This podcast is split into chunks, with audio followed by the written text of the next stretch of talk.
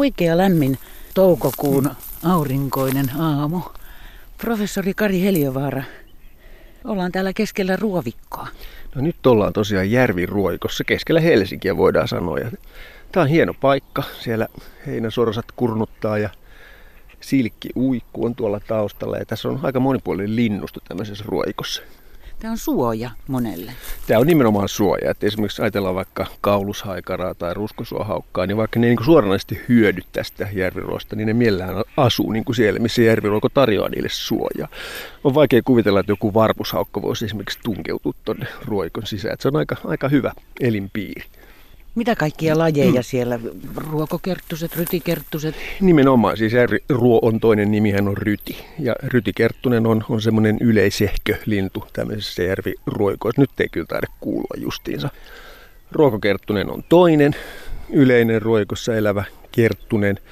Ja on meillä sitten hyönteisiä, esimerkiksi rytikuoriainen tai helpikuoriainen, jotka kumpikin käyttää hyödykseen tätä järviruokoa ravintonaan toukkana.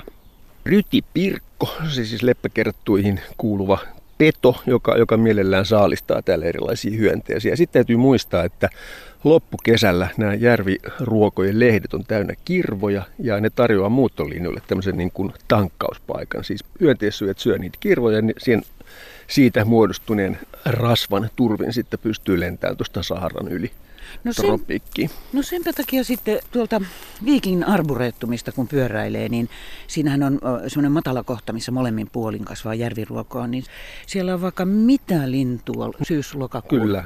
Siellä on nimenomaan tankkaamassa ja sitten jos ajatellaan vielä talvella, niin tähän on, on aika hyvä elinympäristö esimerkiksi sinitiaisille tai, tai viiksi timaleille. Tai jos on leuto talvi, niin myös pajusirkut viihtyy tämmöisessä järviruoikossa. Tämä on aika monipuolinen vaikka näyttää niin yksipuoliselta, niin se on kuitenkin aika, aika monipuolinen elinympäristö. Ja niin kuin tiedetään, niin tämä on hyvin runsasti. Tämähän on melkein missä tahansa, missä on merenlahti tai, tai järvenlahti. Joo, ympärivuotinen koti. Ympärivuotinen koti monelle lajille. Sitten semmoinen jännä, jännä ilmiö. No semmoinen monelle varmaan ihan tavallinen ilmiö, mutta kun joskus näkee haukien Joo. molskahtelevan ihan tässä niin kuin melkein niin kuin tunkemassa keväisin tähän ruovikon sisään. Niin... Kyllä, se on totta. Nyt tuossa ei jostain syystä. Mä oon tänä vuonna nähnyt semmoista mulinaa tässä, mutta olisiko nyt jo vähän liian myöhäistä. Että ne on saattanut hauet jo kutea. Eli sen takia ne ei tuossa enää mulisi. Mitkä muut kalat tulee tähän ruovikon laitaan? No tuossa on paljon siis särkikaloja. Särkiä, lahnoja, ja ylipäänsäkin paljon kalaa. Sen näkee näistä tiiroista, jotka tässä lentää siellä täällä ja, ja lokit kyttää kaloja ja kalasääskikin hyvällä säkällä voisi tässä käydä. Siis tämä on mitä mahtavin paratiisi monelle eläimelle. On, mutta mä en tiedä, onko järviruokoiset kuitenkin vähän semmoinen ei-pidetty kasvi, kun se on niin semmoinen tungettelevainen ja se valtaa kaikenlaisia merenlahtia vähän luvattomasti. Mutta toisaalta ja toisaalta on se aika, aika mukavakin kasvi. Niin ja sitten mä oon vähän sitä mieltä, että kaupungeissa rannat on usein niin, kuin niin supersiistejä ja ne on niin leikattuja, kontrolloituja ja hoidettuja, niin tämmöisillä kaupungin liepeillä olevilla alueilla musta on hirveän tärkeää, että on tällaisia vaihtoehtoja. Niin, kuin. niin ky- kyllä näin voi, voi sanoa. Eli, eli tämä on tämmöinen hallitsematon ympäristö ja varmaan siis linnut niin kuin kiittää siitä meitä ihmiset, että ei joka paikkaa hoideta niin tavattomasti. Että tämä on hyvin, hyvin monipuolinen ympäristö. Nimistöasiantuntija Tiina Manni Lindqvist, sinulla on jotain tietoa siitä, miten järviruoko näyttäytyy suomalaisessa nimistössä. Kyllä, tutkin täällä kotuksessa näitä digitaalisen nimiarkiston paikan nimiä ja hain sitten tosiaan Järviruon tai Kaislan nimityksiä paikan nimissä.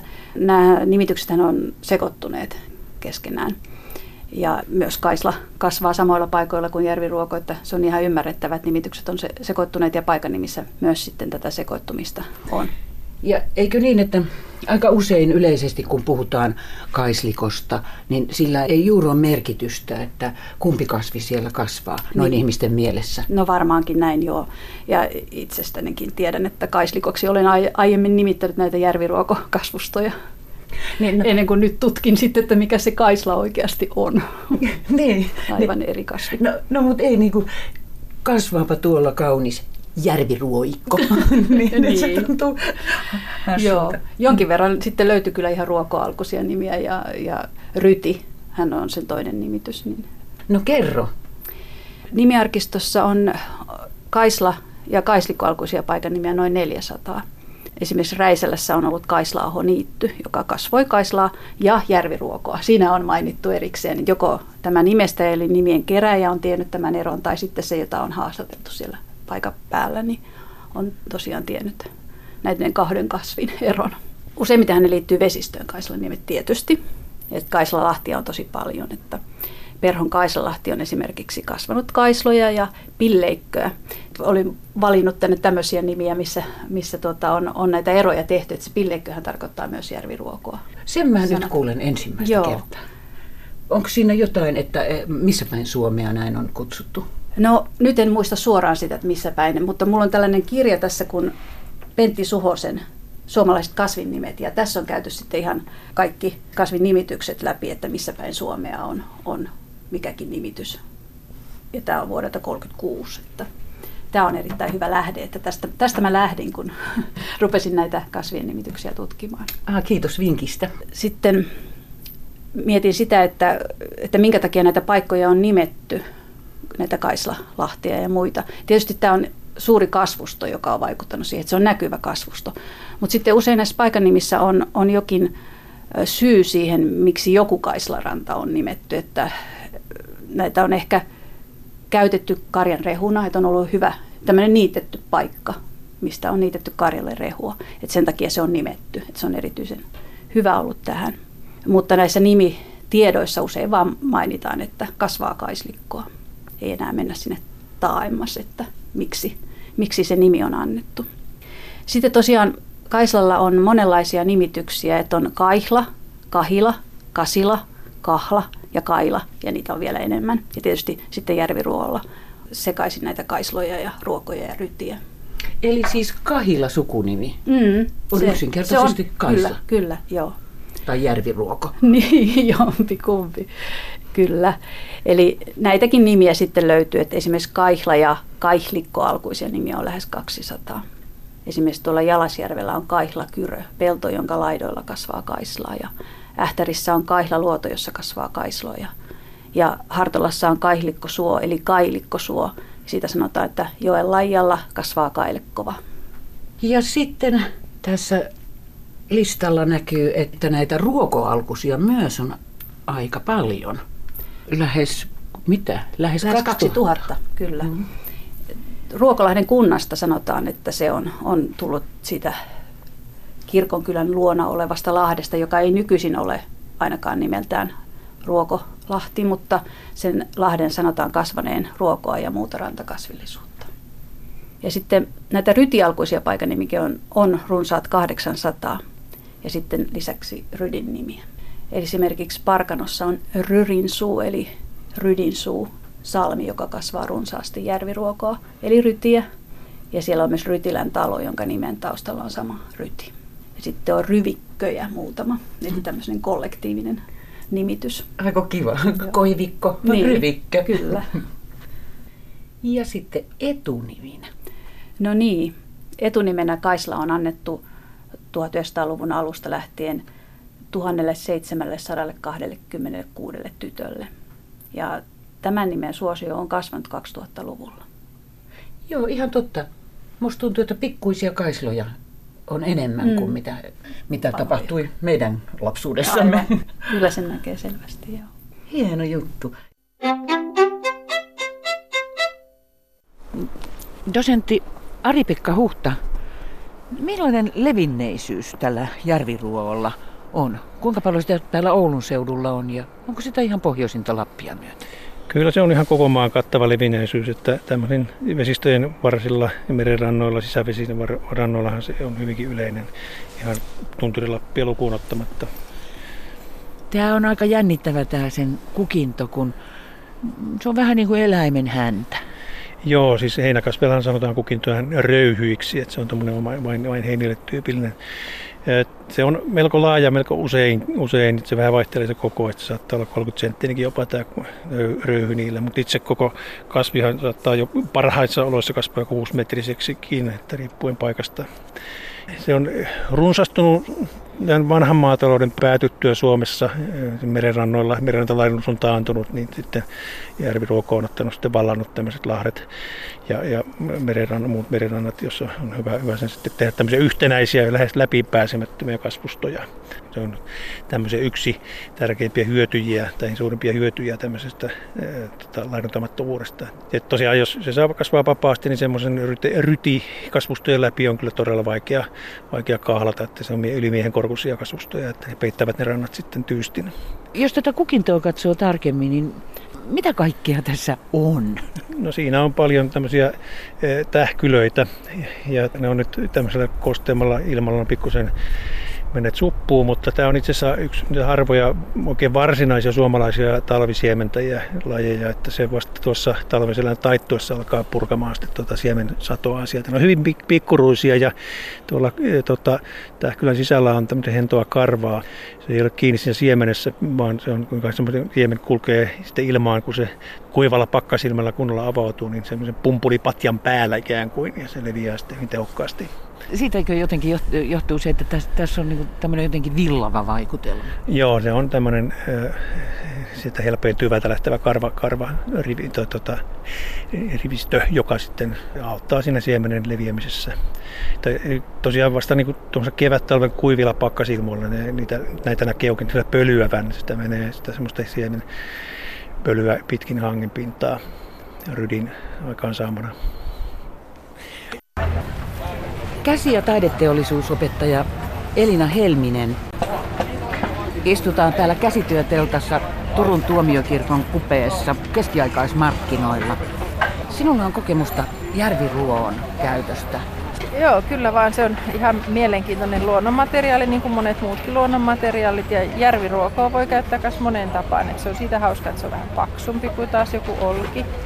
Ja sillä helppokäyttöinen, että sitä voi esimerkiksi käyttää himmeleissä, sitä voi käyttää kudonnassa, sitä voi käyttää punonnassa. Ja oikeastaan tietty vähän mihin sitten keksii erilaisia koristeita.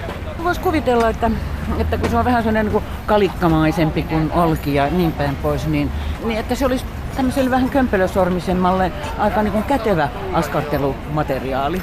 No onhan se tietysti, koska se on paljon paksumpi se olki, niin sitä on helpompi käyttää ja helpompi pujottaa sitten taas sinne sisälle, vaikka se lanka, jos tehdään niitä himmeleitä.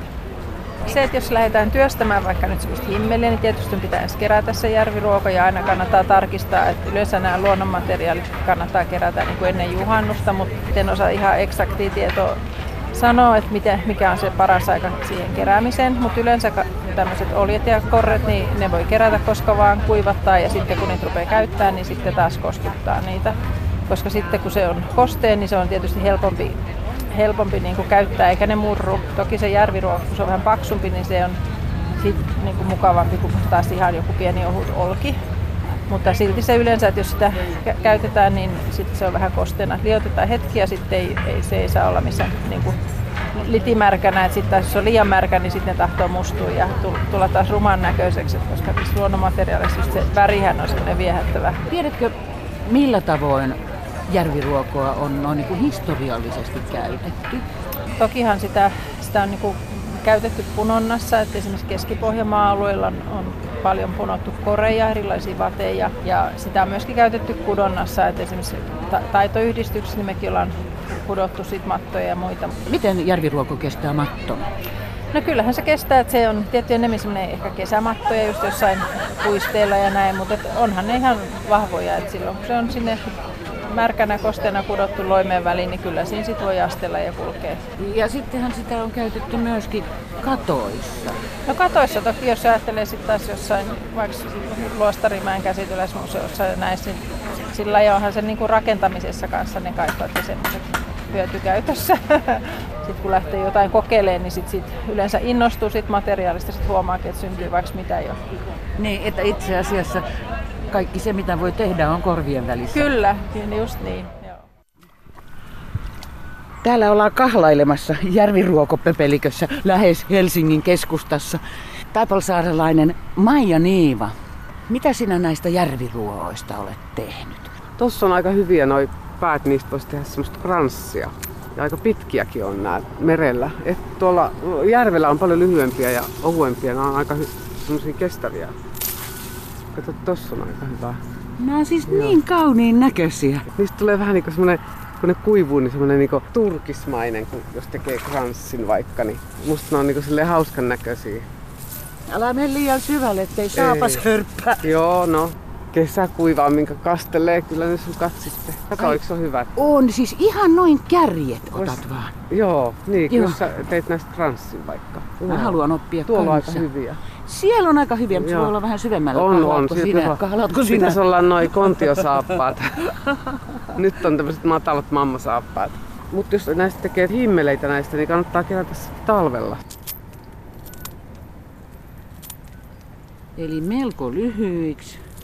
Ja sitten noin lehdet pois. Joo, Sitten jää ihan vaan tommonen niinku tupsu jäljelle. niin. Sitä ei oikeastaan Tups. niinku tajukka, että se on järviruoka. Ei, se näyttää joku eläimen hännältä. Niinpä, joo. No niin, ja mitä sitten tapahtuu? Pitää olla joku rengas sellainen, minkä ympärille näitä rupeaa silleen kierittää. Mulla on ollut semmoista ohutta rautalankaa ja mulla on ollut noita pölykapseli, niitä sisärenkaita, niitä metallisia semmosia. Ai, toi, toi, Se on niinku toi hyvä, fiksu kato, kun se on, se on aika iso, mutta, mutta se on niinku hirveän hyvä, kun sehän on sitten, se on niinku, sitä voi käyttää monta kertaa aina tehdä uuden kranssin siihen ympärille. Ne, niitähän löytyy tuolta tien laidalta esimerkiksi. Tai jostain romuttamolta. Se on samalla tienlaitojen siivoamista. Nimenomaan, joo. Se on. Siinä kannattaa ajatella niin, että jos näitä laittaa esimerkiksi vaikka viiden tupsun Niin. Taikka voi olla, olla vähemminkin, että sitten laittaa vain siihen heti päälle toisen ja sitten taas kierrittää. Ja, pikkuhiljaa joo, etenee. pikkuhiljaa, joo. Tästähän tulee aikamoisen kivan näköinen. Joo, kyllä. Katos tuolla sorsia. Siellä ne syö. Sieltä löytyy ilmeisesti aika paljon syömistä, koska pää on koko ajan siellä vedessä. Eikä siellä. ne ole meistä moksiskaan, Joo. Kaislikon asukkaita. S- silloin kun mä oon tehnyt kransseja, oli se sitten jänönapilaan tai mitä tahansa, niin, niin mä oon sitten lopuksi ihan, ihan vaan niin kuin suihkauttanut hiuslakkaa päälle. Kyllä, tai jotain fiksatiivia, että sitten se kiinnittää sen, ettei se niinku tota, hajoa niin helposti. Aika sulosia. On, ne on tämän kesän poikasia. Joo.